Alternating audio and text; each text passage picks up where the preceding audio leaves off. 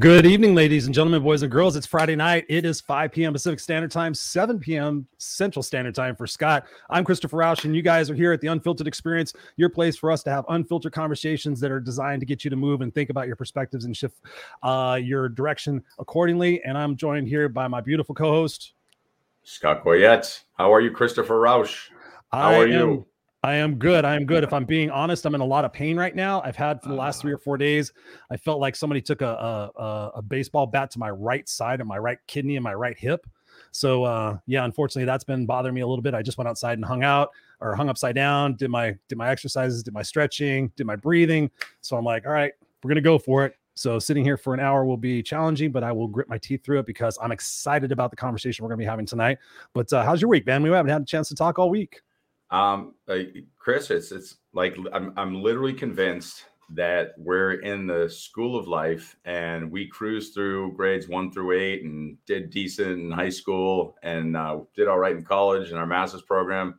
And I feel like this is the PhD because the shit that's been thrown at us just nonstop. I mean, you know, you just had a friend, you know, in his life. I mean, it just it, it doesn't end. It, it's like the, the second I go, I don't finish the breath. I'm like, you've got to be kidding me. So th- this is this is what I've started to do.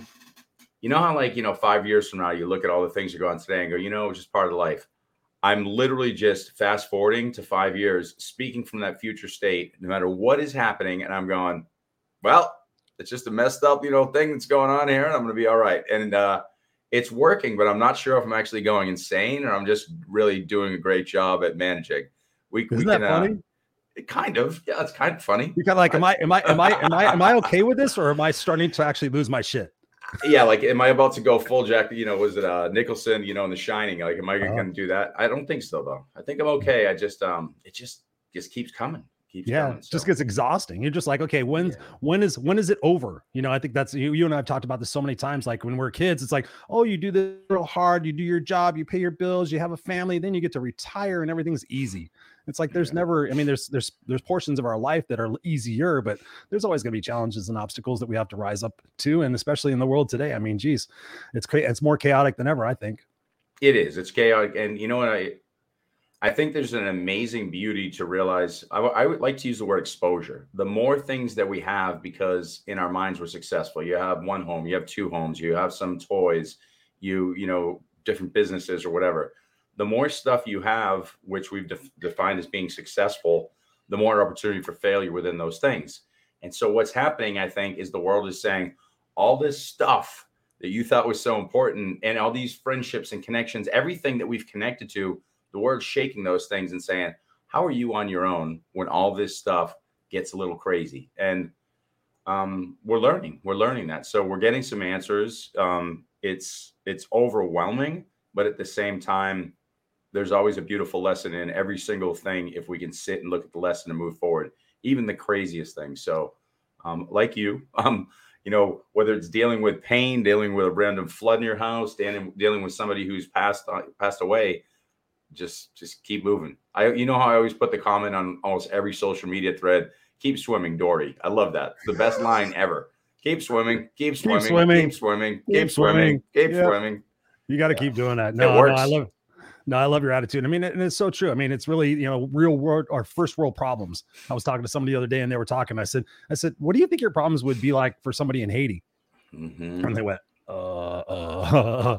Yeah. I'm like, listen, I just found out that they want you to take pictures of them because they don't have a mirror. They never see what they Yeah. look like. And I was like, you know, that's a little bit different than what we got going on here. But you're right. I mean, but it's still to your point. There comes a point where you're just like, okay, how much more can I take? And and that's, I mean, to the point where I've, I've told people, if you guys are new to the show, it says here, what doesn't kill me only makes me stronger. That's not a henna tattoo. That's something I put on my my forearm in I think 2016 because I was going through some dark times. I was like, I just have to remind myself that any challenge, any adversity, any opportunity is is is, is time for me to grind. It's time for me to build muscle. It's time for me to to learn the next lesson to be able to teach other people what it is that I've learned so far. So um yeah i mean it's it's so true it's just about perspective and i'm excited for the conversation tonight because we're going to be talking with an amazing gentleman that i met on clubhouse We've had lots of conversations. You're going to dig the shit out of him.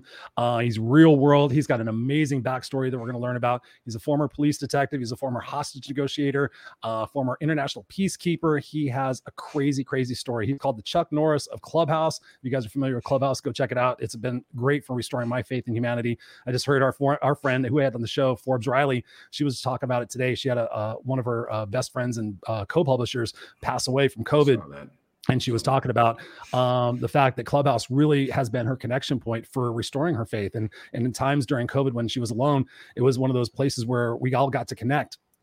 And one of those places that we got to connect with is with this guy named Paul Nadeau, um, and he is just truly an amazing gentleman. He's gonna he's gonna come in here and share with us real world it, real world strategies for really releasing the hostage within ourselves because we do hold ourselves hostage, or sometimes we let other people hold ourselves hostage.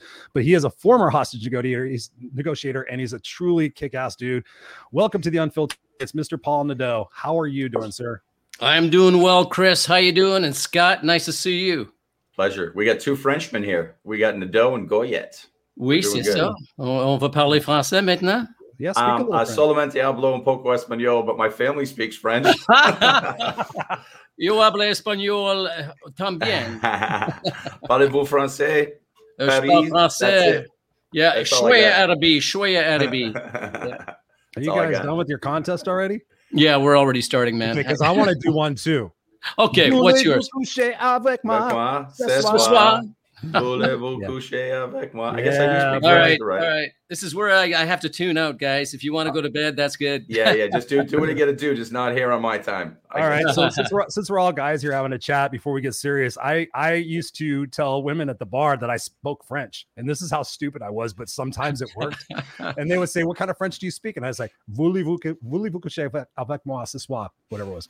You and uh, if they didn't know the song, they thought I spoke French and it worked. They knew wow. the song, they thought I was cheesy. If they thought I was cheesy, I had a 50 50 chance that they would dance with me or something like that. But most of the time, they would just like, What the hell? And I'm like, I said, You want to dance? And they're like, What? What? I'm not going to dance with you. And I said, No, you look fat in those pants. And I went on to the next girl. Uh, yeah, baby. Yeah, we got some. We got some of the unfiltered crew in the house tonight. We got Glenda says, "Hey, y'all." She's calling in. Uh, what's going on, Glenda? Good to see you here. We got Jacqueline Rose, the kick-ass, badass mother effer that she is. I mean, she's Irish. She's all she's all up in up in the business about being a kick-ass. So thank you for being here, Jacqueline Rose. We appreciate you. Uh, Glenda says here, she goes, "I know the world got more crazy." Yes, it maybe did. it didn't. Maybe it didn't. Maybe there's an opportunity for us to, uh, as Glenda says here, maybe it's maybe it's for simplicity. So Bingo. here's a question I have for you to start off the conversation, Paul. And thank you so much for being here. I know you're a busy guy. Um, given the last 18 months or so, I mean, almost you know two years now, given what we've been through, and the conversations that you've had from your perspective uh, with people that are struggling and thinking about the, the topic of the show really being, you know, how do we release our own hostage? What has been your experience in talking with people, both on Clubhouse, your coaching clients, everybody else? What has been your experience of what it seems like humanity is drifting towards, and how can we potentially start to uh, alter that drift? Well, there's a lot of uncertainty still now. We are we're experiencing times that we in our lifetime, most of us anyways, have not experienced. And there's a great deal of uncertainty. Along with uncertainty, we attach fear to it. And attaching fear to anything is a bad idea because that fear can be crippling. It can prevent us from moving forward, from considering what our options are. What I found a lot of people are doing is, is that they're overlooking what they can control and they're focusing on the things that they cannot control. For example, when COVID 19 first hit, a lot of people were concerned, of course, and rightfully so, that they might catch it. Uh, that they might pass away, that somebody that uh, they knew might pass or might pass away. So those were real concerns, but it took its hold in such a gripping way that a lot of people forgot the things that they could control. For example, uh, physical distancing being one, washing your hands being another, wearing a mask being another, and focusing on your life in the moment and not in what might be. And I think that that's one of the big things that people kind of fall back on is that they're thinking of the things that are not within their control at the moment and they're forsaking what they can control. So my conversations on Clubhouse have been a lot about that. Is about let's let's take a look at our time zones because as you know, in uh, Clubhouse there is there's world time zones. Good morning, good afternoon, good evening, right? That's how we greet ourselves because we don't know what time it is in somebody else's world. However, in our own, there's the past, the present, and the future. And the past is something that has gone by and we cannot go back and change it. The future hasn't yet been written. We can write a great future for ourselves, but it still hasn't been written. What we can do is we can focus on this very moment as being one of the most important, if not the most important moment of your life. And it is for me. Why? I get to share this moment with you two great gentlemen on your show. How great is that? This present moment is amazing. Yeah, I'm all I'm all with you, man. Or like you know, Chris and I talk about this all the time. You know, I've been preaching mindfulness and getting on stages for years, talking about presence being the gift. You know, the present moment is the gift, and so let, let let's sit and talk about that for a minute because one of the things that I see time and time again is when we tell people, you know, embrace the present. A lot of people still don't totally understand what that means because I know when I'm sitting after a speech and you know you're at the happy hour and somebody's saying what, what do you mean mindfulness? I, I heard you, I, I, I get you, but I don't know that I fully get it. And so I'll say things like, what are you thinking right now? You know, are you here? Are you thinking about picking up your kids? Are you thinking about did I pay the hotel room bill? Did I do, you know, what are you what are you really doing? So talk about some ways that people can become more present and what does it mean to truly embrace this moment and not just be somebody worrying about the future or wishing they were in yesteryear of the past. Okay, yeah, and that's a wonderful question, Scott. Thank you so much for that. Well, I, th- I believe that each and every one of us have great opportunities every day to be the best version of ourselves, to step into our greatness. The problem is a lot of people don't think about that. So they start off their day by chance. Is I woke up, okay, I'm going to clothe my body, eat a breakfast, go to work, and handle whatever bullshit comes my way, and uh, just try to make the best of it, so that I can wait for the weekend, have a few drinks, maybe go on that that holiday once a year, and just live this so-called life. What if we were to start our days off intentionally? And I'm going to get to the present moment in just a moment. But if we started our days off intentionally, number one, you wake up. I am grateful. Look, I've got a roof over my head, guys. Mm-hmm. You know, I'm I actually got clothes on my back, and uh, and there's food in the fridge. So I'm pretty I'm pretty lucky. I've got people who love me. I get to go uh, on shows like this. I get to to live a life. I'm not I'm not in in dire need of anything right now. So I am grateful. The moment you wake up, be grateful for what you have, for the fact that you woke up. That's a great start. The second thing would be to set your intentions and your mantras. What is my intention for the day? Well, Paul, you're going to have a fantastic day. And if, if I'm speaking for you, Scott, you'd look at yourself in the mirror and say, God, Scott, you're such a handsome dude. Things are going to go your way today. You're going to nail it. And I look at Christopher. If I were sitting in your shoes, do the same thing. Hey, hey, Chris, you're such a good thing's going your way. Nothing is going to step in my way and make my day any any worse. It's not because this is a great way for me to start it. So that's how we set our mantras for the day by being intentional. And I tell people there are two closets in our mind. I'd like you to visualize two closets.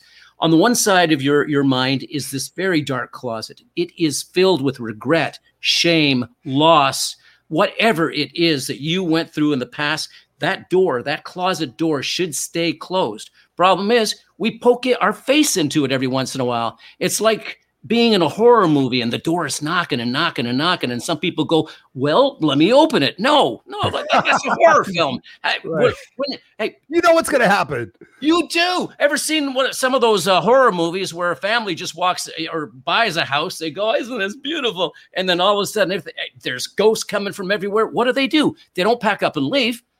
They try to figure it out and then one by one they're killed. So that closet I do not want to step into. The closet I want to step into is the closet of beautiful attitude. And that is a brilliant closet filled with beautiful garments. So you pick that attitude for the day. I pick servitude, I pick love, I pick hopefulness, I pick whatever beautiful garment I can wear on the inside. Then I pick my outer clothing. Now, how does that serve the moment? You've already prepared yourself for the moment that that exercise that you did in in that morning ritual of yours that took what five minutes six minutes, maybe. Mm-hmm. Maybe you want to do a little bit of meditation too. Wouldn't that be great to start off your day? So that prepares you for the moment. Somebody cuts you off. You've already set your mindset that nothing is going to get in my way. You may get that flinch just for a moment and go, ah, you know what? I remind myself nothing's going to get in my way. I've got this. And so living in that moment without the fear of uncertainty is what people ought to do. We'll deal with whatever comes our way. We've got it. Why? We told ourselves we did in the morning. We exercise that. We do whatever it takes to build that muscle within ourselves to handle whatever comes our way. no, thank you, dude. You, I, I was looking at Scott because Scott knows that all the time I talk about that. I talk. It's so crazy how you and I think a lot alike, Paul.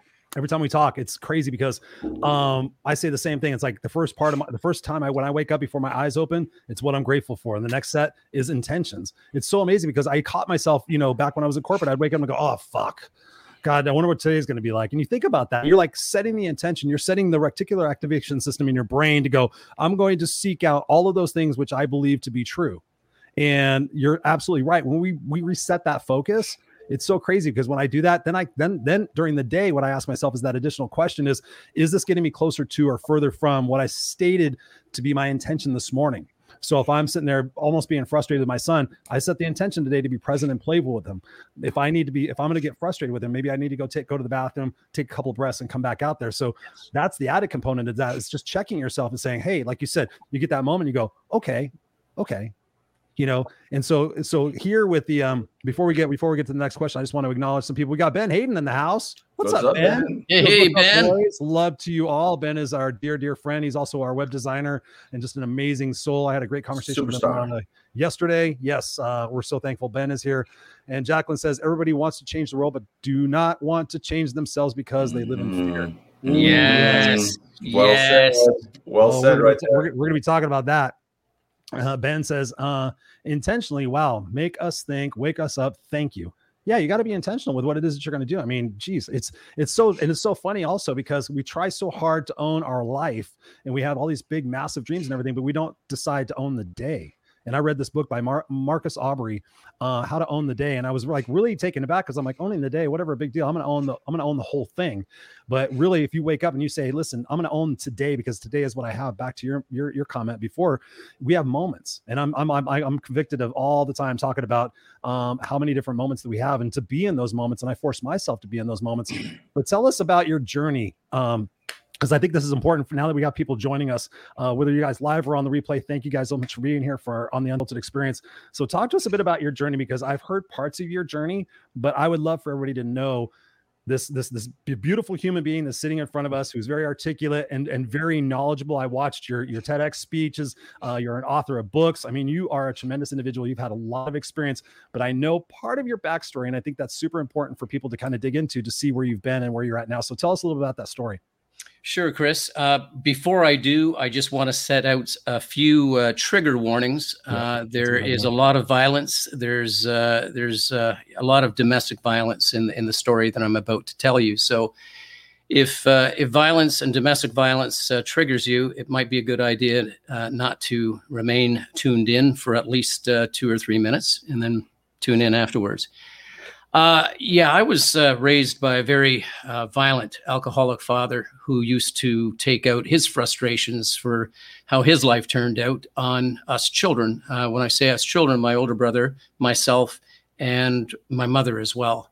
And the beatings were severe. And my father, he just was not capable of love. Uh, that's what I understand it to be he had been abused himself uh, just as badly, if not worse, than he abused his children and, and abused his wife. So it was it was regular. Uh, to, it was expected to get beatings and severe beatings. And uh, I I remember my dad did all kinds of terrible things, like bring he'd bring kittens into the garage that he had collected from across the neighborhood, and uh, in front of me, he would say that the population of the cats in the neighborhood were too big and that we had to do something about it. And so at the age of six and seven, I watched uh, him mutilate, uh, you know, kittens in front of me. He used to lock me in a trunk of a car and drive me for hours uh, locked in this trunk. And one day when I was about seven years old, he uh, took me out of the trunk. We were in this in, in this farm uh, land, and there was a, an old house in front of me. And I remember stepping out of the trunk and by his side, terrified. The thing was spooky looking to start with. It was a summer's day, and uh, I could hear babies crying uh, from the the house behind the house. And it wasn't just one baby; it was several babies. And I, I was just I was so uh, terrified and frightened. And I remember just clutching onto his pant leg as he started walking towards the house. Now, we didn't go to the front entrance of the house. We went towards the back of the house where the cries were coming from. And there was this big cement uh, garage that the cries were coming from. And I remember as I was getting closer, the, the cries were getting louder and louder. And then finally we got to the door, and here's a seven year old me, terrified. And my father opens the door and pushes me on the inside. And what he had taken me to was a slaughterhouse. There were pigs hanging from the ceilings being slaughtered and butchered uh, right in front of my eyes. And I don't know whether he was trying to toughen me up or if he just wasn't thinking or if he was that ill. And so I just remember seeing this. Again, the number seven really plays a, a significant, uh, I guess, uh, piece in, in, my life because it was at the age of seven that I remember uh, lying on the floor after one of the beatings and looking up at my father and thinking to myself, when I grow up, I'm going to be a policeman so I can arrest you and people like you. And uh, and I really felt that that that was a, a, feeling in me that I wanted to see through. Uh, when I was in grade seven, and I never believed in myself. Number one, my father never told me anything that was inspiring or anything that that would hold me up. In fact, he was always disciplining me or, or punishing me for things that kids do. And uh, my teachers back then, I was going to a Catholic school, and they weren't supportive either because here's Paul. I am the bad boy of school because that's the only place that I can act out was in school.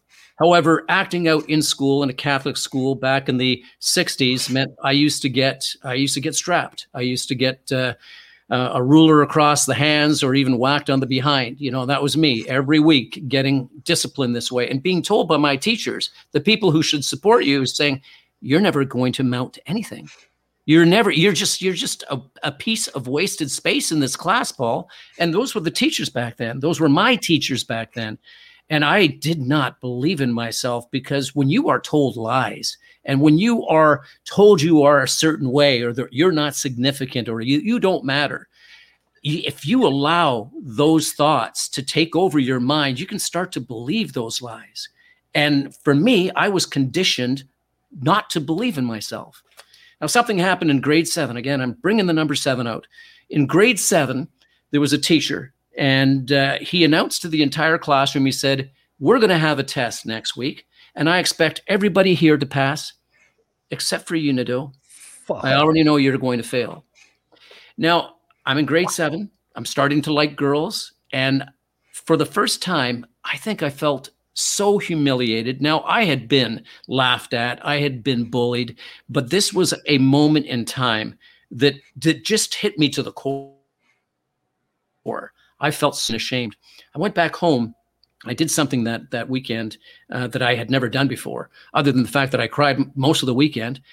I opened the books and I started to try to focus and study something I wasn't familiar with because I, I never applied myself to do it. So I locked myself in that room. I cried. I studied. I went uh, the next week. I wrote that test and I had those two competing voices in my head. The one voice saying, You know the answers, Paul, you're doing good. And the other one saying, Oh, no, no, no, no, no, you're, you're going to fail, just like you always do. And we have those competing voices. Which one do we feed? Well, I was feeding the one of loss, regrettably, that I was afraid that I wasn't going to pass this test. I wrote it, handed it in A couple of days later, as was customary, uh, this teacher used to call out the student with the lowest grade to the front of the class. And I want to give you guys uh, one one guess who that person usually was. Can can you think? You. Yes, that would be right. You got it. Number one, 100%. Way to go. So I'm waiting and I'm getting out of my chair just as the first name is being called, and it's not me. So I sit back down. Second one, I'm getting ready. Um, no, no, it's not me. Third one, fifth one, tenth one out of, of a class of 20, 25 kids. I'm not being called halfway through. The my my classmates are looking over at me and going, "What the hell happened?" Yeah, and I'm going, know. I don't know. And so I'm thinking myself, oh my gosh, this is going to be terrible. Again, those competing voices. Number mm-hmm. one, you passed this, dude. You passed this. I think you did good. And the other one's saying, Oh, you know what he's going to do? He's going to humiliate you so much. He's going to make an example of you and he's going to take you and he's going to rip you apart. And I'm thinking, Oh no, what's going to happen? Comes down to three people. My cousin Lise, who was a, a sweet uh, genius, and another girl by the name of Giselle. Those two used to compete for the highest grade in, in school. And me, I'm in the middle of these girls. And the next person to be called up was my cousin, leaving um, leaving Giselle and I uh, to be called. And then I was called, and I got the second highest grade that day. Yes, and that's how I received it. I received it, and I walked up, and I'll tell you guys, it used to be the walk of shame. I took that paper and I held it so close with the biggest smile on my face. It's like I, I, thought it was like I was winning an Academy Award or something. Right. But it was a pivot point. It was a pivot point for me that that at in grade seven, I thought to myself, if I can do this, what else can I do? And from that moment on, I challenged myself to remind myself that I was worthy. And what I say is to take my mind and remind it. I reminded myself into believing that I can take on everything. And what happened? The age of 17, my father killed himself, so I didn't get to arrest him. The age of 21, I joined the police department. I got in. Seven years later, I joined the detective uh, uh, branch, became a detective, went in and started saying, What else do I want to do? Well, I want to work in major crimes. I want to be um, the investigator in sexual assaults and child abuse uh, in, in what we call uh, just uh, the specialized unit. And uh, so I became a detective uh, working in a specialized unit. Then I became a hostage negotiator. And then I went to the Middle East on a peacekeeping mission. And then, and then, and then it was just like, what else can I do? Because I believed to myself, I can do it. And I have accomplished. And that's my story. It's amazing. What do you think of that, Scott? I told you. Yeah. I told you. Yeah, it's amazing. No, it's Dude, uh, first of all, thank you so much for sharing that. Thank you so much for sharing that because I know, and thank you for doing the trigger warning too. We do that in Clubhouse a lot. I don't do it on here a lot, so thank you for reminding me of that. But wow, what a tremendous story! And it literally sounds like you rewrote the program that was going on in your brain. You rewrote the reticular activ- activation system to say, listen, now I'm going to focus on this. Like you said about the closets, Scott. I know you got some stuff on this. No, I just think it's, you know, again, we always talk about the the cycles of life and the little taps that the universe gives us. And like we, we get these lessons like, hey, hey, hey, here's a lesson. Very few of us can learn from a tap. Even the punch to the arm, we usually don't learn. Even the full elbow to the face with our nose bleeding, it takes a freight train for most of us. And that's why we see patterns occur again and again and again in in you know families where the dad does something, the kid does it. And the beautiful thing here is that at age seven, you're laying there not only recognizing that the cycle, the buck stops here, you're saying that I'm I'm you already got a game plan. Like I'm going to be a police officer in your head.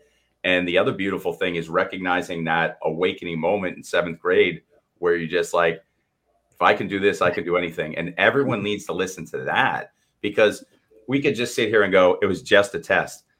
That's what we do to ourselves all the time. We sit in that door, that closet going, well, I got lucky. Like we can sit here and not realize this is my moment. I'm on the pedestal. I can come here every single day, like you said, with intention. Every day I can become present with intention and say, This is who I am, not that door. It's this door. And so I heard you loud and clear. Every day we've got to open that door. It's our choice, get in that present moment. Um, I think it's incredible. I love it. I love it. I think it's beautiful. So thanks, Scott. And I, I love what you said, Chris, too, about uh, the reprogramming. I'm thinking of the movie Matrix, where you just call for a program. Hey, I want to learn how to fly fly a helicopter. Here's a program. Pop it in. How about I want to uh, learn how to be courageous. I want to learn how to be confident. Here's the program. It's up to you. It's in you now, and it is. All these talents are within each and every one of us. Yes. I think it was Jacqueline uh, or one of uh, your listeners. Uh, your uh, was saying the fear is a thing that is holding us back. How do we do we beat that thing called fear? And that is such a wonderful question because fear is is a feeling that can be defeated. And I know myself, there have been times where I was afraid for my life. And yet I looked at it and said, okay, this could happen. But if I focus on that, I'm going to be missing what I can control. Again, what is it that you can control? What is it that you can't control? Let's not worry about what I can't control. What can I control right now? I'm afraid. Chris, you said it. Those two deep breaths. Here we go. A lot. Yep, this is like on Home Alone when uh, when little Kevin says uh, as he's as he's this is it. Don't get scared now. When the bad guys are coming, you got to say this is it. Don't get scared now. You can do this. You're ready. If you're prepared, you're ready. How do you get prepared? You prepare your mind in the morning. That's preparation, folks. That's like getting ready for the big meal. You're preparing everything. You're putting it all together. When that fear comes, you've already prepared. You mm-hmm. know what you're going to do. Why? because you programmed yourself. You put that matrix program in and you said, I got this. And you step in and you have got it. Mm. That's You're not passionate right about this, are you? No, no, no, no. You, you know what? Just wait until I'm passionate about this. Oh, I'm going to get you fired up. I'm going to get you fired up. I want, take, man. I, want, to, I want to take some comments here real quick and uh, give you guys a chance to get a drink. Ben Hayden says, uh, Chris is double fisting drinks. Yeah, buddy. Yeah, one of them is a, uh, uh, uh, a cream uh, creamsicle martini. So that's a creamsicle martini in honor of Ben. And then this one is uh, vodka. That's a full bottle of vodka. No, that's my water. I'm just giving Ben some shit. We're glad you're here, Ben. We're glad you are rocking and rolling. I had a great conversation with him the other day. Uh, Glenda says, uh, "This is like lesson. This is this like lesson to Chris and Paul are twins." We're twinsies. twinsies. We're all twinsies. We all have we all have great we all have great mindsets. Uh, Glenda says the only way to change the world is to work on your attitude and work on self and be the person you want to be and being positive. Glenda's mm been uh, uh, with us for quite some time here, part of the Unfiltered Experience. We have watched your growth, Glenda, and I'm just so proud of you to see your perspective shift over the last year, the 18 months of where you've been and where you're at today. I applaud you, woman. I applaud you. I applaud you. Uh, Angel says here, uh, yep, a little hard on my soul. She'll be right back. Totally understand, Angel. Uh, Angel's awesome. She's a big supporter of this show and also the Raw and Unscripted show and uh, just put me in contact with a great person to have as another guest on the show. So thank you, Angel, for that. I made contact with Alexis today. Thank you, thank you, thank you. We got Robert in the house saying, "Good evening, everybody. Good evening, Robert. Thank you so much for being here. He's always here on Friday nights. We appreciate your your patronage here on the um, on the Unfiltered Experience. I have to tell you, I have two shows. we have the Unfiltered Experience and I have Raw and Scripted. On the Raw and Scripted show, I opened the show and I said, "Hi, this is the Raw and Scripted Unfiltered Experience." I, I, like I combined, I yeah. set them like we've interchangeably. we've done like, that a few times or had the wrong back screen out. There's too many things going on. I'm like, yeah. blah, blah, blah, blah, blah. uh, and Glenda says, uh, this is to you, Paul. I so get it, Paul. And uh, Ben says he's got a question here. He goes, uh, "Oh my gosh, what was your turning point, Paul?" I think that that that seventh grade experience, right? Ben? That was my turning. That was my pivot point, and that was the moment that I started to believe in myself. Remember, people are going to say things to you, and not everything that you hear is the truth. Oh, yes. A lot of people are bullies. You know, hurt people hurt people healed people heal people. Mm-hmm. I was healed. that, that trauma that I experienced in my past, I left it in my past. If I go to visit it, it's just to remind myself of how I graduated from that.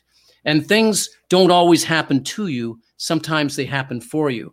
Now, how could this abuse have happened for me? Let me ask you that question. Oh, well, yeah. when I asked myself, how it could have happened for me had it not been for the suffering that I endured at the hands of my father and the insults that I took from my teachers or whatever. Maybe I wouldn't have become a cop. If I wouldn't have become a cop, I wouldn't have saved so many lives. I wouldn't have uh, been the person I am today. I don't know where I'd be. So that happened for me. And when we take a look at some of the events that have happened in our life, let's ask ourselves that question Who have I become?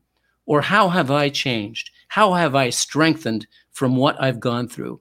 And Rocky says it so well in his speech to his son doesn't matter how many times you are knocked down to the mat, how many times you get hit, and how many times you go down. What matters is how many times you get back up and you don't blame anybody. You just keep on moving forward.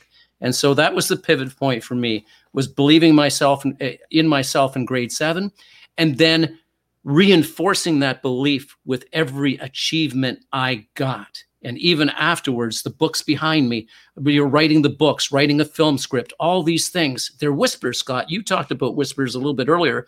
The thing, you know, that, that yes, exactly. Uh, Glenn Morshower, uh, who uh, is a, an actor and, and a very good friend of mine on Clubhouse, he calls them whispers. So yeah, thank you. Mm. And and so that's like I love I love where you're going with that too, and that's that's how I see all this disarray in the world right now is we've been getting the taps, we've been getting the whispers collectively. And here's the thing if we're going to make an amazing shift in the collective, the only way we're going to do that is through individual freight trains. And so, to your point, how could this be happening to me? Okay, how many times did you have an opportunity to learn that lesson in a more gentle way and you just didn't do it? I mean, what about your dad and his dad or whatever brought that behavior to this halt with you there were a lot of tap opportunities, I guarantee you, throughout the ages of my family and your family. And uh, we're experiential learners, us crazy humans, you know? And mm-hmm. so many of us, we, we just wait to the freight train. And so what we're seeing right now, I think, you know, with, with COVID and all these shifts and these opportunities to pivot, it's nothing more than individual freight trains hitting us saying, we're going to wake up together and yeah, it feels crazy and we can call it a new normal or how are we going to manage this? Here's how we're going to manage it. We're going to go to that correct closet. We're not going to keep going back to the other one. We're going to wake up. It's going to be messy and we're going to find peace in the chaos. And it doesn't happen instantaneously. It takes a little bit of time, but we know where that closet is and we're going to open it and we're going to continue to open it with intention every day. And when somebody hears you or Chris or myself that this is what we're doing, we're going to be that light so other people say it's a freight train but it's a freight train that's going to teach me some damn important lessons and it's for me. And so um, i think that's the collective message we've got to share with everybody right there and, and you nailed it and being intentional and, and doing it you know with that closet. I'm going to keep using that analogy. It's perfect. So thank oh, you for that. thank you scott. And i, I just want to kind of piggyback on what you said uh, so many important things that you just touched on you touched on the fact that we have we have choice. That six letter word, choice. I get to choose. When you were speaking, it reminded me of uh, Viktor Frankl, uh, who Viktor Frankl wrote the book, and I'm sure you gentlemen, you have it. I know you, you do. My, my yes. shoulder, but I'm reading it yes. again. It's actually in my bedroom nightstand. It's usually right there, dude. Swear to God, Paul, it's right there. It's all I'm reading it. Yeah, yeah, it's it's Again. man's search for meaning, in which uh, you know Viktor Frankl says that between stimulus and response, there's a moment. And in that moment, we get to choose how we respond to what happens to us. And I'll tell you, we are lucky here in North America, are we not? Regrettably, oh, so many people are, it, it, it, seems that there's so much division in our countries right now. People are divided against each other. But let's take a look at Afghanistan for a moment. We've seen those, those horrific videos of so many Afghan people trying to jump on a plane that's taking off and dropping to their death. Why are they trying to leave that country to come to ours so desperately? It's because we got it pretty good. Problem is we don't see it because we're we're living right smack down smack down in the middle of all this but we do have a choice folks we have a choice and that choice is to make the very best of whatever is given our way because we get to we can amen yeah amen ooh, ooh, ooh. Ooh, ooh, I want to get some comments here, and then I'm going to ask you another question. I want to go. I want to go dig a little deep, and, and before we move forward. So, um, thank you, thank you, thank you. Uh, let's see. I think uh, Ben had a comment up here. Uh, let's see where did it go. Um, oh, um, let's see where did it go. Sometimes I can't see right. Um, Oh yeah, here it is. Ben says uh, here, thank you for being you. You are an inspirational to realize at a young age what needs to change, how to change, how to set your goals and achieve them. We need more people like you. Absolutely, absolutely. Thank you so much, Ben. Uh, Robert says here, embrace it. Um, Robert says also, hey, what's up? Um, Glenda says, thank you for what said Chris. You were most welcome, obviously. Um, so, so, so it's funny when you were mentioning sevens as you were talking, Paul, I don't know if you were doing this, Scott, but I realized seventh grade was when um, I got when I was when I dropped out. Mm-hmm. I was 17 years old when I got my shit together and and, and decided I wasn't going to go to jail or in a cardboard box. And then at 27, I was thinking about this. I'm like, oh, I only got two. But then I, I remember at 27, that was like my best year. It was like I figured myself out. I was about to graduate with my, I was in my master's program, I think. I was in the process of trying to buy a house. My corporate career was going good. And I just remember 27 was like the kick ass year. I don't have any sevens after that. I don't think. Um, but it's crazy how you mentioned that. But I want to go back to okay, so seventh grade, you start to realize turn the corner on yourself, but you still have another few years, if I remember right. I can't do the math with your father. What changed from that point and when you were in the seventh grade to the time when your father passed? Did things change? Did you start to stand up to him? Did it stay the same? What shifted for you in that relationship? Yeah, not too much, regrettably, not too much. My father, uh, the beatings uh, got less as I got into my teen years. And I think that he just, I must have graduated. I don't know what it was, or he was slowing down. Uh, but uh, the the relationship was, I was always his favorite. Go figure. And uh, you know, and as his favorite, I was trying to please him so much, and there was still that fear in me that I had to outgrow. And uh, but from all the things that he put me through, guys, again, I'm looking back at that and saying those ha- those things happened uh, to me, but they also happened for me because he sent me out when I was about uh, 13, 14 years old to find a job so I could pay room and board. And I learned how to speak to adults and get jobs like that. I learned how to really be self sufficient. And I think I'm striking a chord with you, Chris, because you had to go through the same thing. When you're out on your own and you need to uh, to prove yourself to yourself and to everyone else, you step up, or you should step up to the game, or you won't win. And so I really had to challenge myself. So I was never without a job. At the age of 16, I had cash to buy a car, and I had jobs. And guess what? I was delivering prescription drugs when I was 16 with hair down to my shoulders. Why? I asked for the job. And uh, I started working on a suicide hotline when I was 19. Wow. So, yeah, yeah. And so I just st- stepped up to every challenge and said, I can do this. And I gained that confidence of being able to communicate with adults. And I believe that that also, no, I know that. I'm going to change that. It's not only a belief, it is a fact that that has helped me to communicate with people which made it easier for me to become a police officer, which made, made it easier for me to actually get a witness or a victim of crime to tell me what had happened to them, even the horrific details, or to walk into a room in which somebody was accused of murder and have that person tell me that they did commit the murder. So, all these lessons that we think, oh, poor me, I'm going through this. No, it's not poor you. It's like, what lessons I'm at? Yet, there you go, right there. That is correct. So yeah, you know what? The relationship changed. Um, I I sensed something horrific. Uh, you know, before my my father uh, passed away, I just had this very bad feeling it was going to happen, and uh, sure enough, it did. Mm. Can I can I go back to something that you said, Paul? Because I, I I just this I just got a, a, feeling when you said it. You said that you were his favorite.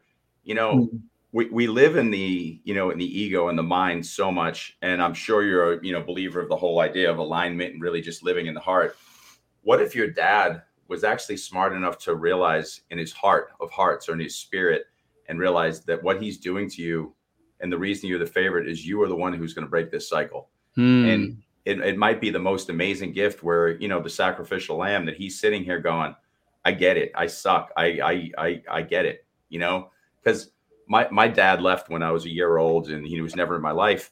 And at first, you know, people like, "Oh, aren't you mad that he left?" You know, what a deadbeat dad. And I'm like, but that the him leaving was what made me able to, you know, break. Like I had to, if like either he had to do something really bad or leave. You know, not just kind of go through the motions because I go, that's what it's like to be a dad. So not having that there was an amazing gift. And people call him like a bad person. I'm like, no, the best gift you ever gave me was not being there. So I just wanted you to think about that because when you were speaking and I was like, you know, he's your you're, you're the favorite. I bet he saw that in his own heart that you were going to be the one to break these cycles and help break the cycles for others in doing the things you do with police work and everything else, suicide hotline and all that. So, you know, Scott, I love what you just said. Uh, I will add this as far as I'm um, like my my story. Um, I've got two brothers and two sisters, and we all turned out great. My one brother is a lawyer, my other brother is a pastor, and both my sisters work uh, with healing the elderly and, and serving the elderly.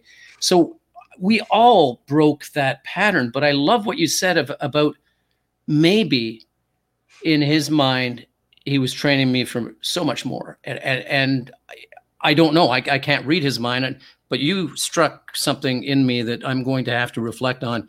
Thank you, Scott, for that. Yeah, because because like you said, you know, there's always a lesson in everything. We know that, mm. but sometimes we, in teaching everybody else, we, we, we teach everybody else all the other lessons, and somebody yeah. has to mention something to us. I'm like, damn, that actually makes sense. So, yeah, you go squirrel. What? Squirrel, what? what? What? What? What? well, yeah, that could be. there you go. Well, I mean, I mean, it goes back to what you said before is the choice, is the choice. And what I want to do now, because Scott, you just asked, asked the question that I was going to ask is what's your relationship now with your brothers and sisters? Do they turn out as well? So we got that answer. So a lot of what Scott and I talk about on the show is like, you know, not dealing with the symptoms of situations, right? You know, often we we diagnose them, oh, I'm going to deal with the symptom. We go to the doctor, they deal with the symptom, they don't really deal with the root cause. In your opinion, your experience and thinking about going back to the childhood conditioning that we all go through and thinking about what you said about the caretakers. I talk about all the time. Like our caretakers were supposed to take care of us, but those were the individuals that taught us the biggest lessons. And we can choose to either be a victim of those lessons and go, oh, poor me. See, this is why I am, I am. And I have all these excuses or we can dig into the root cause of the problem and, and extract that root and be able to, like you said, reframe our perspective about our past to say that it happened for us and not to us.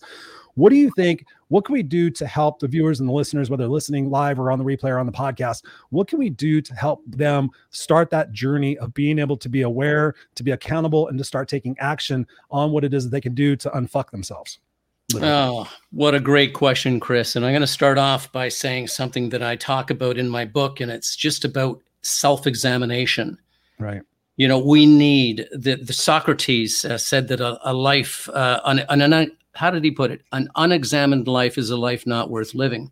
Well, it really is a, a duty of ours to examine our life, where we've been, where we are, and where we want to be.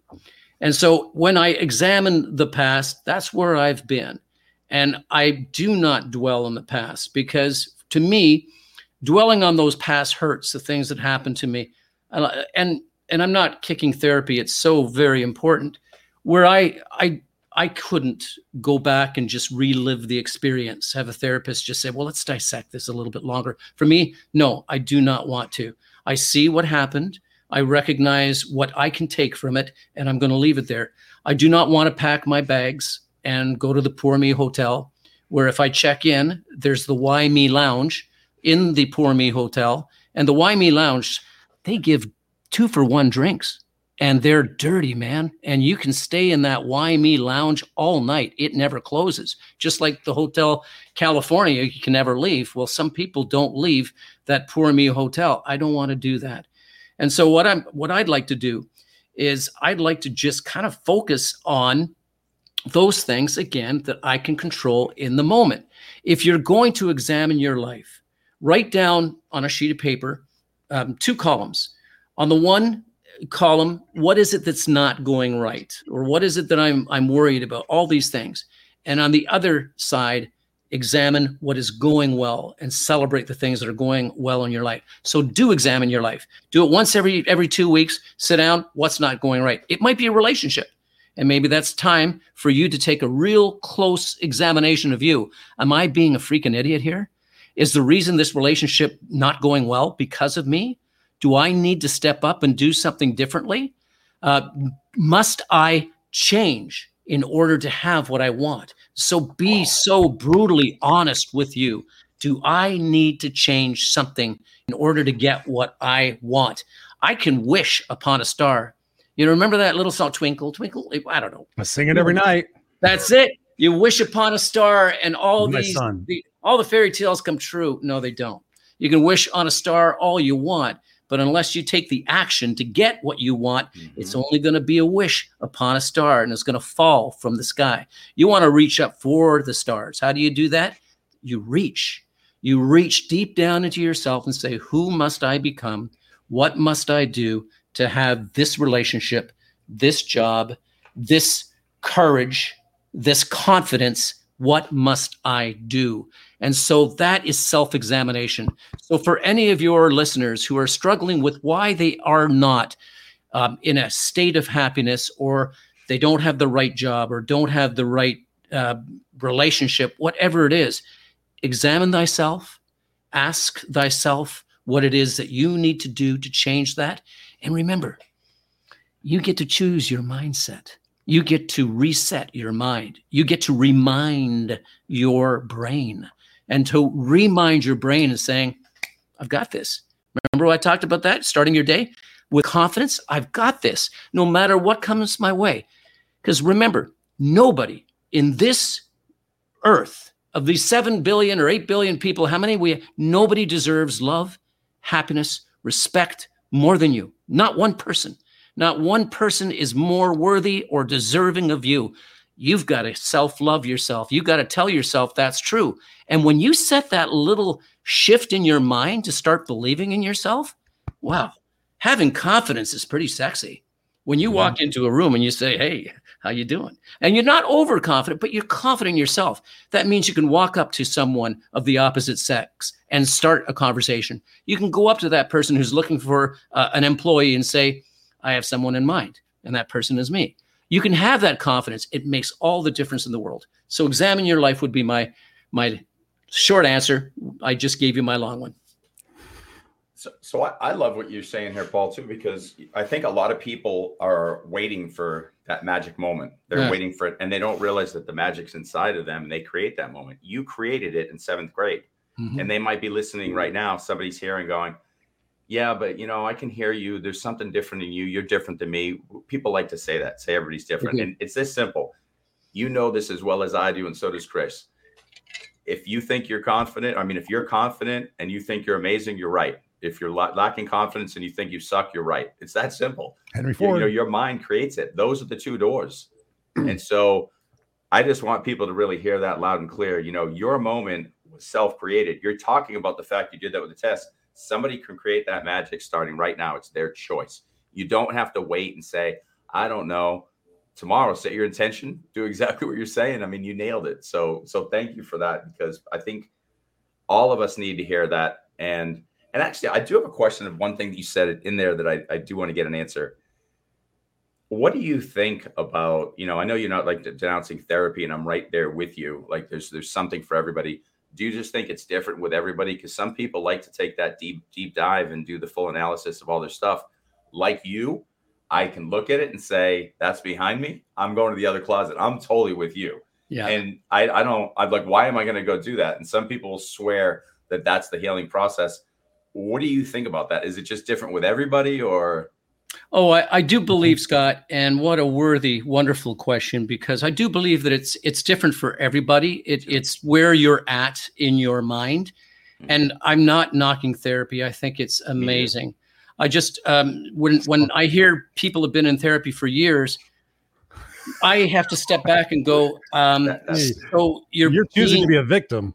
Yes, yes, you're going back, and the doctor's taking you through the killing of the kittens um, Mhm. over and over and over again. How many times must I see those kittens being killed in front of me for me to realize that this is not a good place for me to be? You know, that's a, that's a that's a room I want to step out of and leave behind where it, where it belongs. So yeah, um, it's different for everybody. And remember, there are so many different therapies for people. There's music therapy, there's exercise therapy, there is going on clubhouse therapy, Oh, there is yeah. having this podcast with you great guys therapy. It's all these things that if one thing doesn't work for you, it's okay. And maybe the therapist that you're talking to isn't the right one. Go on to find somebody who is. And remember one thing too, folks. Um, you know, I, I I love the movie Good Will Hunting. Mhm. Uh, and uh, and Robin Williams and Matt Damon and Matt Damon has been the victim of such abuse at the at the hands of a uh, of abusive uh, foster father. He blamed himself for the things that happened to him, and so many people are walking around carrying this blame. Is that if I would have been a nicer boy, if I would have been a nicer girl, if only I would have done this, if only I would have done that. It's Mhm. not your fault. It's not your fault. It's not your fault. It's not your fault. Ooh, to that point, to that point, let's talk about this. I want to talk, let's talk about that since it's right here. But then I have another question for you. Talk about that process of forgiveness. Talk to us about that pr- process of forgiveness, forgiveness of ourselves and what we might have thought we can blame ourselves for. Maybe because I was a bad kid, my dad treated me wrong. Talk to us about that forgiveness process and the surrendering of that guilt. Yeah, blame and shame is such big. They, they are two big enemies. They're like two terrible wolves. Blame and shame. Oh, yeah. Well, listen, folks. You're not the person that you were a week ago. You're not the person you were five years ago. We are imperfect people living in an imperfect world. We're going to make mistakes, and we are going to have to take a look at those mistakes and say, yes, I, I accept accountability for that, but I am not that person anymore. I am standing on the shoulders I was yesterday. I'm standing on the person, the shoulders of the person I was, and the person and the person and the person. I have evolved. I there are no there are no failures in life. There are simple graduations. It's mm-hmm. okay.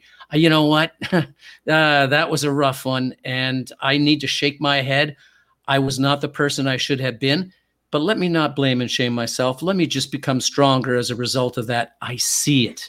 I see it and I am reminding myself that I am a better version of the person I was just yesterday. And if I'm going to compare myself to anybody, compare me to me yes, yesterday. Yep. Am I a better man than I was? Yep. Ooh. Love it. Yeah. Love it. Uh, um, Paul, I, I want to be respectful of your time. We usually go about an hour, but I have a few more questions. Is it okay sure. just to keep going just for a little bit? Absolutely, man. I'm here. Okay. So, so I'm thinking about this. I'm thinking about this you know, it seems like okay, after you made this decision in seventh grade, you're like going to turn your life around. You shifted your perspectives. You became a police detective, became a, a hostage negotiator, international peacekeeper. I'm certain you have been in some pretty stressful situations, some pretty fearful situations as an adult that potentially could trigger the kid in you to resurrect some of those feelings. Talk to us about a time in your life where you were where you had to really put all of these tools to test as an adult of what you decided to learn as a kid? Great question. Oh, that is a great question. Well, you know, you get those um, every once in a while. Yeah, you, you know what we do, don't we? And let's celebrate. Remember that? Stupid, like, oh, I like that one. Yeah. I, like that I ask stupid questions that I don't even understand myself. Honestly, I I'll tell Scott afterwards. I'm like, dude, I asked them a question that I don't even fucking know what I was asking them. No, they're always yeah. good questions. You know what it is? It's that they're always good questions. Sometimes they're just a little more smoothly articulate, but when you listen to it, they're always good. They're always good. Thank you. So I want to hear the answer on this one. All right, I'm going to take you back to 2005 when I was in uh, on a peacekeeping mission uh, just outside of Iraq in Jordan at the Jordanian International Police Training Center. The United Nations had um, had gone and, and asked for peacekeepers, and I signed up. I wanted to do my part to fight terrorism, and uh, Canada did not send soldiers to the war. We sent peacekeepers my job originally was to work and train Iraqi police officers. We had 3,000 police cadets come through our academy eight every eight weeks. We had Sunnis and Shiites, but we also had terrorists.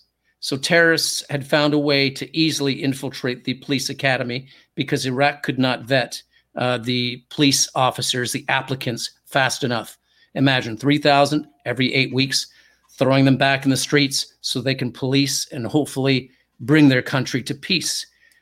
Now, with the terrorists who had infiltrated the academy, they also had a mission, and that mission was to kill internationals. After I, I did uh, the, the training uh, aspect of it, I applied for a job as an advocate and counselor.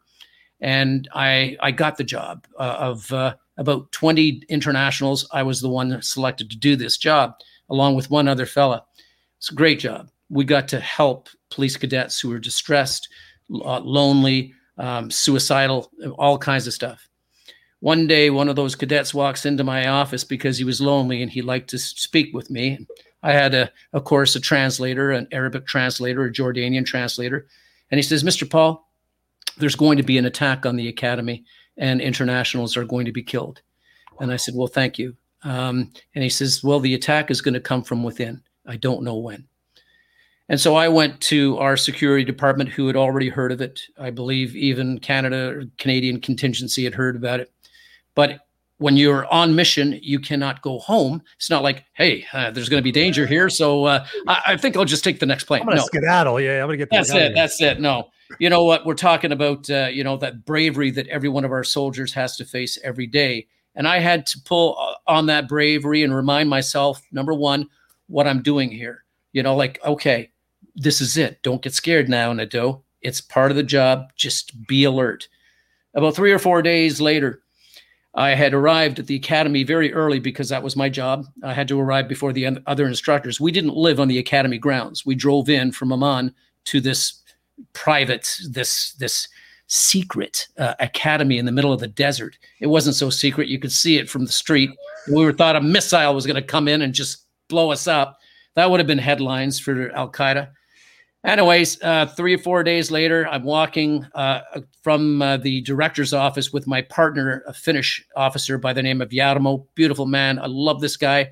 He stands about a, a, foot taller than I, and the sun's just coming up. Let me paint a picture for you. The sun, sun is just coming up. It is almost seven o'clock in the morning, and we're walking through the desert, and we're about 250 feet away from our building when from behind another building came about 40 armed cadets, insurgents who had gathered with rocks and sticks. They didn't have guns, fortunately, but they came and they rushed my partner and I. So there we are standing, surrounded by these cadets who were all yelling and screaming and talking at the same time and ready to bash us open. And I remember my partner kind of looking down at me and he pats me on the head and he says, This is going to hurt, little buddy. And I looked up at him and I said, Yeah, it is. And I had to remind myself of all those lessons. Okay, what do you do? You face whatever's coming your way and you give it everything you got. Mm-hmm. There's certain things that are not within your control, but what can you control right now, Paul? You can go out fighting. And that was the decision I made. They grabbed us and they started to beat us. And I remember thinking to myself after getting hit, this is it. This is the last day. I'm I'm never going to see my girls again and that brought a tear to my eye. And I just remember fighting. And as this was going on, as they were kicking and, and grabbing us, I heard one voice from behind everybody going, Mr. Paul, Mr. Paul. And he started to shout something in Arabic. And no sooner did he do that, I'm on the ground. I got these stars going on in my head, but everybody moved away from us. And from behind the crowd, when I finally was able to focus and take a look at who had stopped this attack, it was one of the cadets that I had taught in my classroom about six weeks earlier. He had not finished his tour. He was one of the terrorists. And he saved my life. He put a stop to that. He walked up, he reached down, he grabbed my arm, he lifted me. Somebody else did that uh, for my partner, Jarmo, and he looks at me says, Mr. Paul, it's time for you to go it's not going to be a good day. And so my partner and I were allowed to leave and we put a stop to the attack because we alerted all the internationals to stay off the grounds and we got out with our lives. And so I, I brought all those lessons that I had learned about the things that I can control and to not worry about the things I couldn't control and to make a conscious decision as to what I was going to do in the final moments of my life. So I'm sitting here because a terrorist saved my life. And, uh, and that is one of the lessons that I bring out to so many people. Because I, during uh, our, our pre-interview, Chris, you and I were talking about two of the most important lessons that we, um, you know, feel uh, that we can share with the world. And the first one that I would like to share is that we are more similar than we are different. No matter what it is that the person's color of skin, their religious beliefs, their sexual preferences, no matter what, they are more similar to us than we are different. So why don't we treat them the way that we w- would want to be treated ourselves? Why do we not recognize that they that this man here saved my life? Why? I think I know why. Because I had treated him with dignity and respect. My second lesson, you get what you give. If you give someone love, compassion, healing, they'll give you love, compassion and healing in return. If I if I say, "Hello, Scott, how you doing, man? You doing okay?" you're likely to say the same thing to me. And if I do that with you, Chris, you're likely to do it. But if I go and I give one of you guys a finger and say, hey, screw you, you're probably going to do that or much worse to me. Why is the world in such division? Why don't we just treat each other the way that we want to be treated? That's me. Amen. Thank you. Amen. We're with you on that one 100%. Thank you. Paul, Paul, Paul, Paul, Paul. I'm going to speak for Scott. Um, you got to come back on the show, dude. You you de- I mean, yeah. it's already an hour and four minutes. I feel like we're just getting started. You and I have talked. You and I have been on Clubhouse in so many different rooms. We're part of the Transformational Badass event, speaking in Cancun. That's been postponed right now due to COVID, but we're going to do the virtual event. We're still going to do the after event, but man, seriously, thank you so much for being here on the Unfiltered Experience. Thank you for being you. Thank you for sharing your vulnerability, your authenticity. Um, it is. I mean, Glenda says right here, she goes, it's about what you can control. And I've been mm-hmm. telling people that so many times lately. I'm like, can you control the fact of what the government's going to do? Are you writing your con- are you doing things? Or are you just sitting there increasing your stress level, increasing the anxiety, increasing the the the the stress on your relationships and everything else that's going on? What can you control? What can't you? You're in the moment. You're in this moment. I can control this moment. In this moment, I choose to be positive. I choose to to, to, to be with you guys. I may fall down the stairs after this. I may get hit by a car. I may have an aneurysm. I may have something, but we have the ability to be in these moments. And, and when you stitch those moments together, ladies and gentlemen, when you stitch those moments together, that creates an amazing life. It's not about where it is that you're going to get to. It's not about playing the someday game, which you kind of said before, Paul. It's something I say all the time, every day, all day. Like so many people are sitting there hoping, wishing, and praying that someday something's going to change external yes. to them that's yeah. going to cause them to have, have the, the the energy, the confidence, the the whatever to change. But ultimately, we only change usually for one or two reasons because we want to avoid pain or we want to gain pleasure. Mm-hmm. And that that specific example right there, man, really lends to the fact that each and every one of us, no matter where we're at or who we're dealing with, has an opportunity to to share the positive sides of humanity to, to really look and examine and say, you know what, if we sat down and talked about what it is that we disagree about, we would probably find that we agree more than we actually disagree. It's just the method and the perspective of which we're coming at it. Yes. Yes. That? Yes. Oh, wow. You know, I, you're right. I'm going to have to come back because I've got so many stories that would just knock your socks off, including how, you know, um, I became friends with some of the most hardened criminals in the world. Why? Because I didn't judge them. And, uh, you know, when I walked in to talk to somebody who had been accused of a murder, I wasn't walking in to talk to a murderer. I was talking, walking in to talk to a human being to get to find out who that human being is. Sometimes we we hold what people say about somebody else or they're, the, what they've done. We hold it against them, and we don't have the the opportunity to build the bridge that we need to build between one another so we can understand. Love what you just said, Chris. If world leaders sat down and just didn't judge th- themselves, used a little bit of that that emotional courage to just listen and to try to understand, seek first to understand, then to be understood. If we only did that, brother, man, imagine the wars that we could prevent and the soldiers that we could save and the innocent people who die during these wars. Whew. Whew. Yeah. This is good. This is going to be a show that's definitely going to be replayed and replayed. Um 100. Final thoughts, Mr. Scott, before we send Paul to the back room, to the green room, and finish yeah. out the show. What do you What are you the thinking? What's calling to you, man? What's calling so, you? I want to give a very simple way to summarize everything I heard Paul say in the beauty. Um, uh, first of all, I'm seeing a massively empathetic man that can look within and recognize the divine within and see that in others. And so what I would recommend for all of us is stop looking outside for all our answers because that control, those things we control, look inward. If we're created in the image of universe, creator, God, whatever term you want to use, then we've got to look within for those answers. So, Viktor Frankl, Paul, Chris, myself, we're all going to say the same thing. We've got everything in there. You were talking about the downloads, the programming. How do I get courageous in this moment? It's in you. It's just access. It's not somewhere out in some, you know, it's it's in you, period. So recognize the divine within yourself.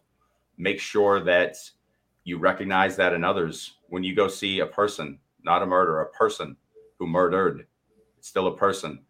What the heck brought them to that space? By you understanding that person and being compassionate with that person, maybe they maybe that's the freight train to end their cycle. Maybe you can be yes. a part of that process.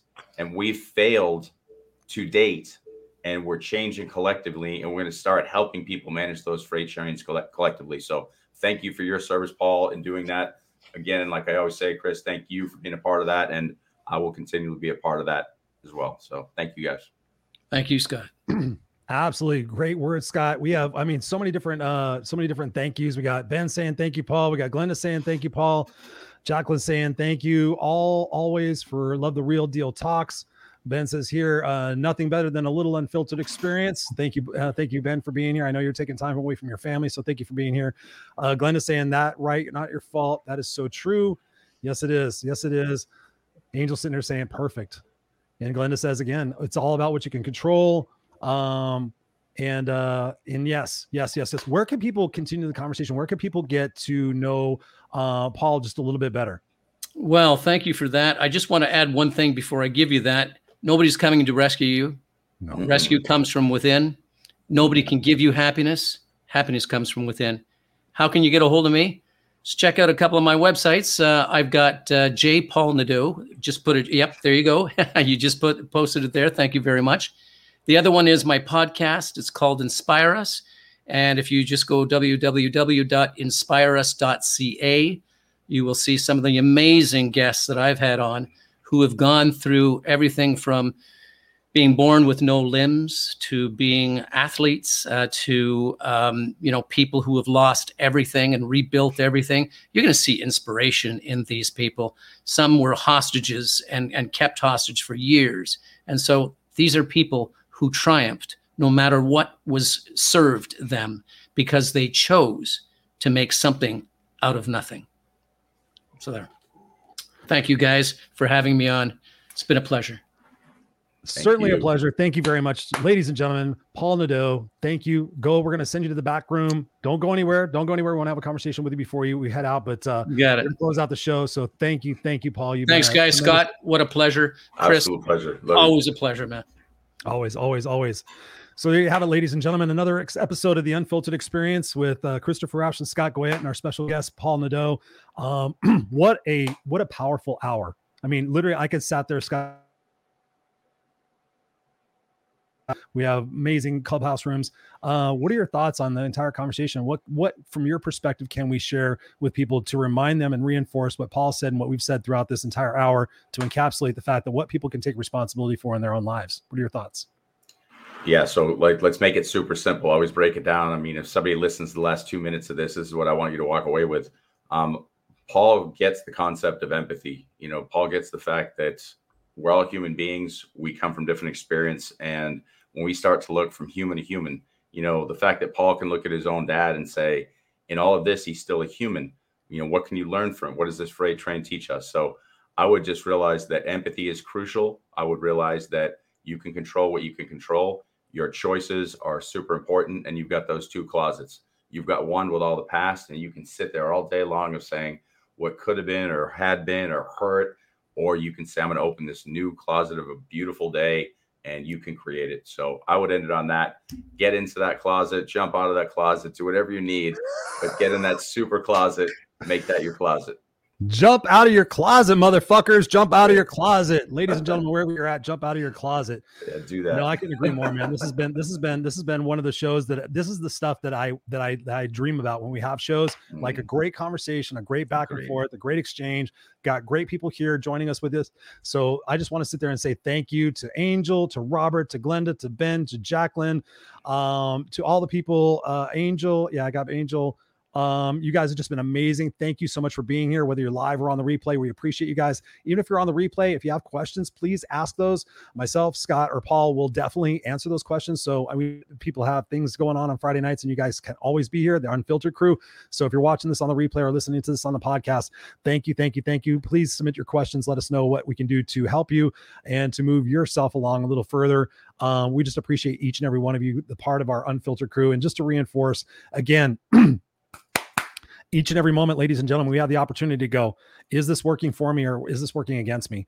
Is my mindset, is, is where I'm focusing on, is that the energy where I want it to flow or do I want it to flow somewhere else different?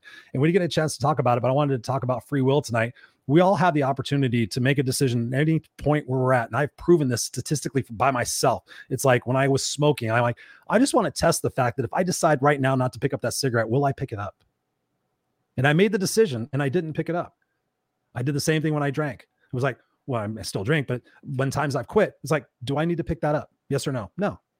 It's like when I quit taking, when I quit doing Percocet, when I quit doing pain medication, that was one of the most challenging different things oh, to quit. I quit it twice. I haven't had them in, in over a year, but that was like, cause your mind is to so many things, but there is still like, like, um, like he was saying, Viktor Frankl talks about that nanosecond between what it is that we're thinking, what it is that we're doing. You have that opportunity to go, I'm not going to pick it up.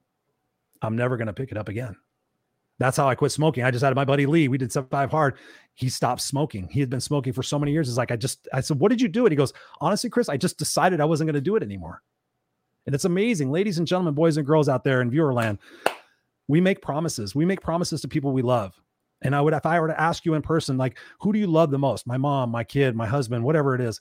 If you made a promise to that person, would you keep it? Yes or no? Most people say yes. Oh my God, without a doubt. But yet, but yet, ladies and gentlemen, we don't make promises to ourselves. Or if we do make promises to ourselves, we loosely we loosely keep them, and then we don't hold ourselves accountable because we use the excuses we use. We use that, that we're in a victim mindset, or or this is going on, or this is going on. I was just talking to my coaching client yesterday, and I had to get in her shit. I said, "Listen," she goes, "Well, I've got this," and I'm like, "Well, you had that, and then you had that, and you had that."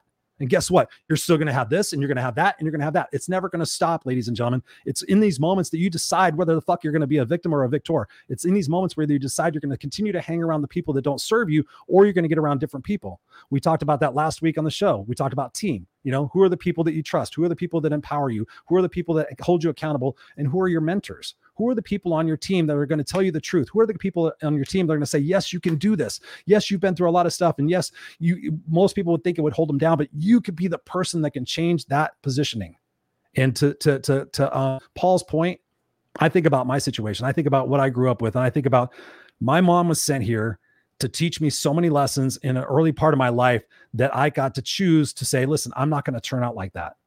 And we didn't even get to dive into Paul's uh, situation of being a dad with his daughter. So we'll have to bring him back on the show to talk about that. But absolutely, ladies and gentlemen, you guys, each and every one of you, Scott and I ask and implore you to be the change that you want to see. To go out there, like Paul said, seek first to understand, then to be understood. And most importantly, find that we're more similar than we are different. We are so much more similar than we are different. I've had conversations with people on different sides of arguments and everything else. And ultimately, when you boil it down, it's ultimately we want the same thing. We want the same thing. It's just the perspective and the attitude and the positioning of what we're going toward that we're that we're doing it incorrectly. So we have an opportunity for all of us to take a step back and say, listen, I'm not going to react to what this person's saying or doing. I'm going to hold space. I'm going to understand. I'm going to try to understand them from where they're coming from because, and we've talked about this, Scott if I had been through your situations or Paul's situations or anybody else's situations, if I'd been through all their situations, might I be like them? Yes or no? Of course. That's how I was able to forgive and understand my mother because I'm like, if I went through all those situations, might I have been the parent that she was? And thankfully, she was the parent that she was because I chose to be the person that I am from it. And so many people fall victim to that. So we love and appreciate you guys. We have so many more shows coming up for you with impactful guests. Also, Scott and I are going to continue doing solo shows just to bring the conversation to you and include you. But if you have any topics or subjects or guests that you feel would be a great fit for the unfiltered experience, please DM us. Please let us know. We want to have more conversations. If you know people that are influencing you in your life, send them over to the show. We'd love to have them on as guests and be able to, to articulate and share with their message with our audience. So we love and appreciate er, each and every one of you. Go to www.theunfilteredexperience.com. It's our webpage. You can go check out our videos. You can come over to the Facebook group and be- become a part of the community. We want you a part of what we call our unfiltered crew. It's like the Misfits for Life. It's it's the special place where you guys all belong and you have a safe space anytime to come reach out to Scott or myself or our guests and have a place to have communication and have somebody that can potentially help you move forward. So we love and appreciate each and every one of you. Go out there, be the change you want to see. We're the unfiltered experience, and we love you guys. Go out and have an amazing weekend. We'll see you next time, next Friday night. Put it on your calendar, 5 p.m. Pacific Standard Time. We love and appreciate you guys. We'll see you next love time. You.